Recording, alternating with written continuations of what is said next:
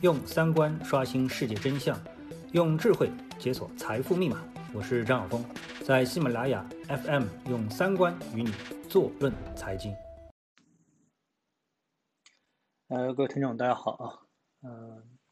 有的时候发现自己确实非常懒啊。我看到留言里面呢，已经是有听众啊在呃催促我了啊，怎么还没更新？一看，居然九天没有更新了。那么也只能说一声对不起了啊，因为这节日里面呢，呃，确实不是很想去更新啊。那我发现，呃，更新这件事情啊，最好后面有一个人啊推手啊推在那里啊，怎么还不更新啊？怎么还不更新啊？啊，每天到时间就把它推进啊，这个呃推动我。那这样的话呢，呃，可能就会更的勤快一点啊。哎，我也正在做这件事情啊，希望马上就能够达成啊。有那么一个团队能够来督促我做这么一件事情。嗯，另外一方面呢，就是当人想停止思考的时候啊，就会给自己找借口，比如说最近哎可以讲的东西很少啊啊，呃，比如说疫情啊，呃，之前我在谈疫情的时候呢，那么谈了很多自己的推测啊，那么这个是职业病啊，我们知道做分析的人啊，就是喜欢拿着呃数据，然后做推理，然后呢做这个结论的判断啊。嗯，不一定正确啊，我一直认为不一定正确啊，呃，但是呢，还就是喜欢做这样一件事情，对不对啊？呃，从历史上来说的话呢，那么对于这些事情的判断呢，因为呢，我个人认为我自己呢有比较强的逻辑性，所以呢，呃，对于推论这件事情呢就比较有兴趣啊。呃，如果说没有逻辑的话，就是在那里猜测的话，我自己也觉得自己会非常的乏味。当然，呃，没有逻辑的人不会觉得啊，那可能他会觉得也非常的有趣啊。呃，如果说一直听我节目的听众的话，肯定还记得。那么在以前节目当中啊，我曾经多次提到过，就是疫情的发展，嗯，几大特点，一个欧美不在乎，啊，那你拿这个观点在很多的群里面去谈的话呢，很多人就很撕裂啊，说你们胡说八道啊，死人怎么会是不在乎呢？但是我们感觉到的，到现在我相信大部分人都就感觉到了，哎，欧美他真的啊，他们不太在乎啊，嗯，也死了很多人。啊，还是不在乎，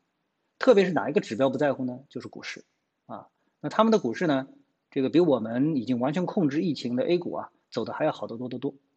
啊，呃，这两天我统计了一下，就在五一前后啊，美国股市呢出现了一波回调，最大回调幅度我计算了一下，啊，回调了百分之六点五，啊，这是以标普指数作为标准的，啊。因为我在交易标普标普指数啊，所以呢，对对标普指数啊特别的敏感，呃，这个没有交易道琼斯指数啊，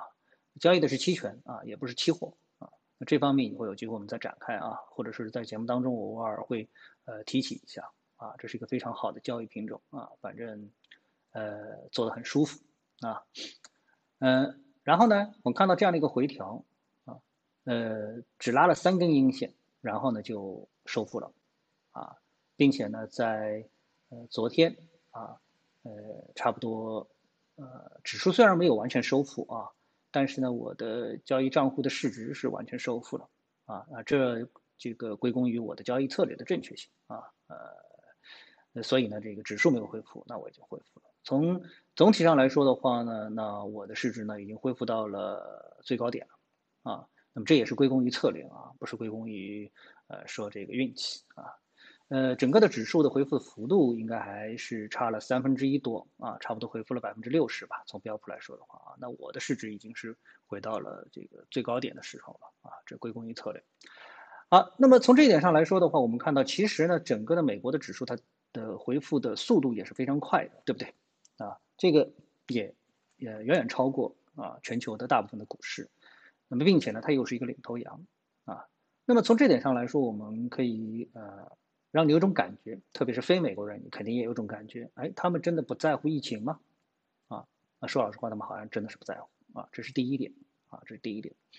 呃，然后呢，那么呃，我也提到过，就是全世界对于疫情最担心的几个国家和地区的话呢，主要是包括俄罗斯、印度和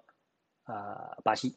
啊，从现在最新的数字来看的话啊，连续几天这个俄罗斯的数据都保持在每天新增一万，啊，一万这个数据大家都知道，那么已经是欧洲啊在疫情大爆发的时候，也就是爆发的高点的时候的这个数据。啊，包括意大利、西班牙都好像曾经出现过这样的一个数据啊。呃，所以俄罗斯现在的情况可以说是非常的糟糕那假说呃俄罗斯不对数据进行控制的话啊，人为干预的话，一直保持这样一个数据的话，那么对于俄罗斯来说肯定是非常讨厌的一件事情啊。那么呃，另外呢就是巴西，嗯，巴西下面还有个秘鲁。啊，还有一个厄瓜多尔啊，都是南美的国家啊，他们的数据都报得非常厉害啊，这个就是让我们对啊整个的南美的形势就表示了担忧。嗯，大家不知道，呃，知道不知道啊？或者感觉到没有？我们看到看美国的大片的时候，我们看到，呃，只要美国人出事儿啊，他的很大的一个选择啊，就是这个偷渡到墨西哥啊、啊南美啊等等地方去啊。那然后给你展现一副啊，他们相对比较落后的啊这样的一个生活的一个状态啊，医疗资源不丰富啊，蚊虫多啊等等之类的啊，所以呢，那这部分地区的呃情况基本上大家还是有一些啊了解啊，都是通过美国拍的片子里面了解的啊，所以他们的医疗设施落后，可能应该说已经是深入人心了。那么这么一个呃数据啊，新冠的疫情的数据，那么也是让人非常的担心。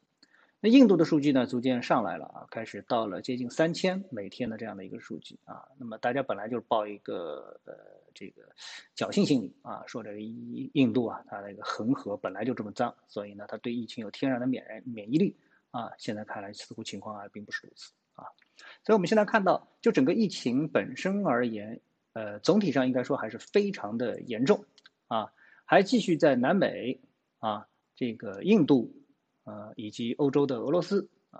那么都有继续高速蔓延的这样的一个情况在发生啊，并且现在的时间点已经进入到了五月份了，呃，也还没有出现啊，像二零零三年非典的时候那样，一进入到天相对暖和的时候就开始销声匿迹了啊，这病毒自己就跑了，没有啊，没有，现在已经到了五月初了，还没有，没有任何的迹象表明这次的新冠病毒将主动撤退。啊，从地球撤退，这是疫情方面的情况，但是它对经济的影响呢？起码从股市的角度来说啊，我们说从这个投资者啊，无论是 A 股的投资人还是美股的投资人，目前都处于一个相对比较好的状态啊。我们看到节前最后一个交易日啊，A 股是上涨的，到节后今天第一个交易日，A 股也是上涨的，而且涨得都比较好啊，都比较好。那么这个也是呃，可以说在让做投资的人非常啊高兴的一件事情。那么另外呢，在节中大家非常呃不是非常啊可能忽视的啊一个财经的热点呢，就是伊朗啊呃很多年了，大家没有看到啊这个有一个国家啊它的货币啊进行了更换啊更换，它从原来的呃叫什么里约尔啊啊我也没太注意啊，因为大家对这个东西就是只是个名字吧。啊，换成了一个叫应该叫土曼的。我第一时间看到的时候，我以为，呃，怎么会去换一个土耳其货币啊？事实上，土耳其货币也不是叫这个的啊，也不是叫这个。总之呢，到了一下子变成一万变一了，啊，一万变一了。嗯，呃，如果你想象一下，你现在手里如果有一万人民币，然后突然之间告诉你，你一万人民币要换成一个新的货币，这个货币，呃，变成了一，啊，一万缩成了一，你是什么感觉？当然，如果这个缩的时候，它的购买力不发生变化，就是你原来一万块钱还可以买一万个汉堡包，现在你一块钱能够买一万个汉堡包，那当然是啊，我们说央行也是吃饱饭没事干啊，非要去做这么一做么这么一件这个费力不讨好的事情干嘛呢？对不对？啊啊！但是如果说原来一万块钱才能买能买呃这个一万块钱变成了买一个汉堡包，现在一块钱也是买一个汉堡包，那这样的贬值就啊这个说不准了，对不对？那么这样的事情呢，嗯，在嗯近几年吧，或者近十年的时间当中，有一个国家曾经发生过，那就是委内瑞拉。呃，就在我们之前不久，对委内瑞拉的印象还是啊，这个多产世界选美小姐以及多产石油的时候，突然之间这个国家就变成了一个恶性通胀的啊这么一个国家，这个呢实在是让人非常的啊唏嘘。那现在呢？哎，这个伊朗也跟上了。那么从伊朗的一个情况来看的话呢，我们呃一个另外一个印象就是前一段时间他的二号人物啊被美国干掉了啊，这是我们最近的一个印象。然后呢，原油价格的大幅的下跌对它的负面的影响，应该说也是非常的厉害，对不对啊？这是我们对伊朗的一个影响。那么也知道伊朗受到制裁，那这这些事情啊，呃，最终汇集成为伊朗经济的啊，到目前为止进入到了一种以货币重新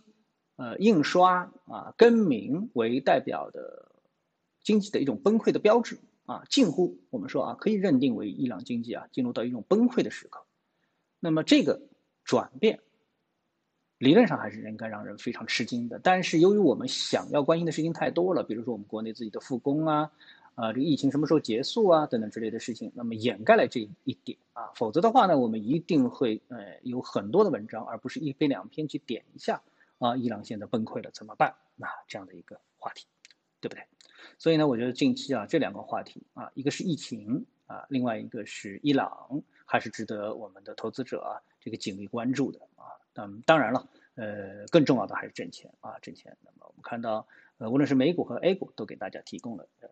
比较好的机会，这个真的是非常难得的一件事情。好，那今天呢，就大致跟大家汇报一些这样的一些啊细碎的想法。谢谢各位的收听，我们下次节目时间再见。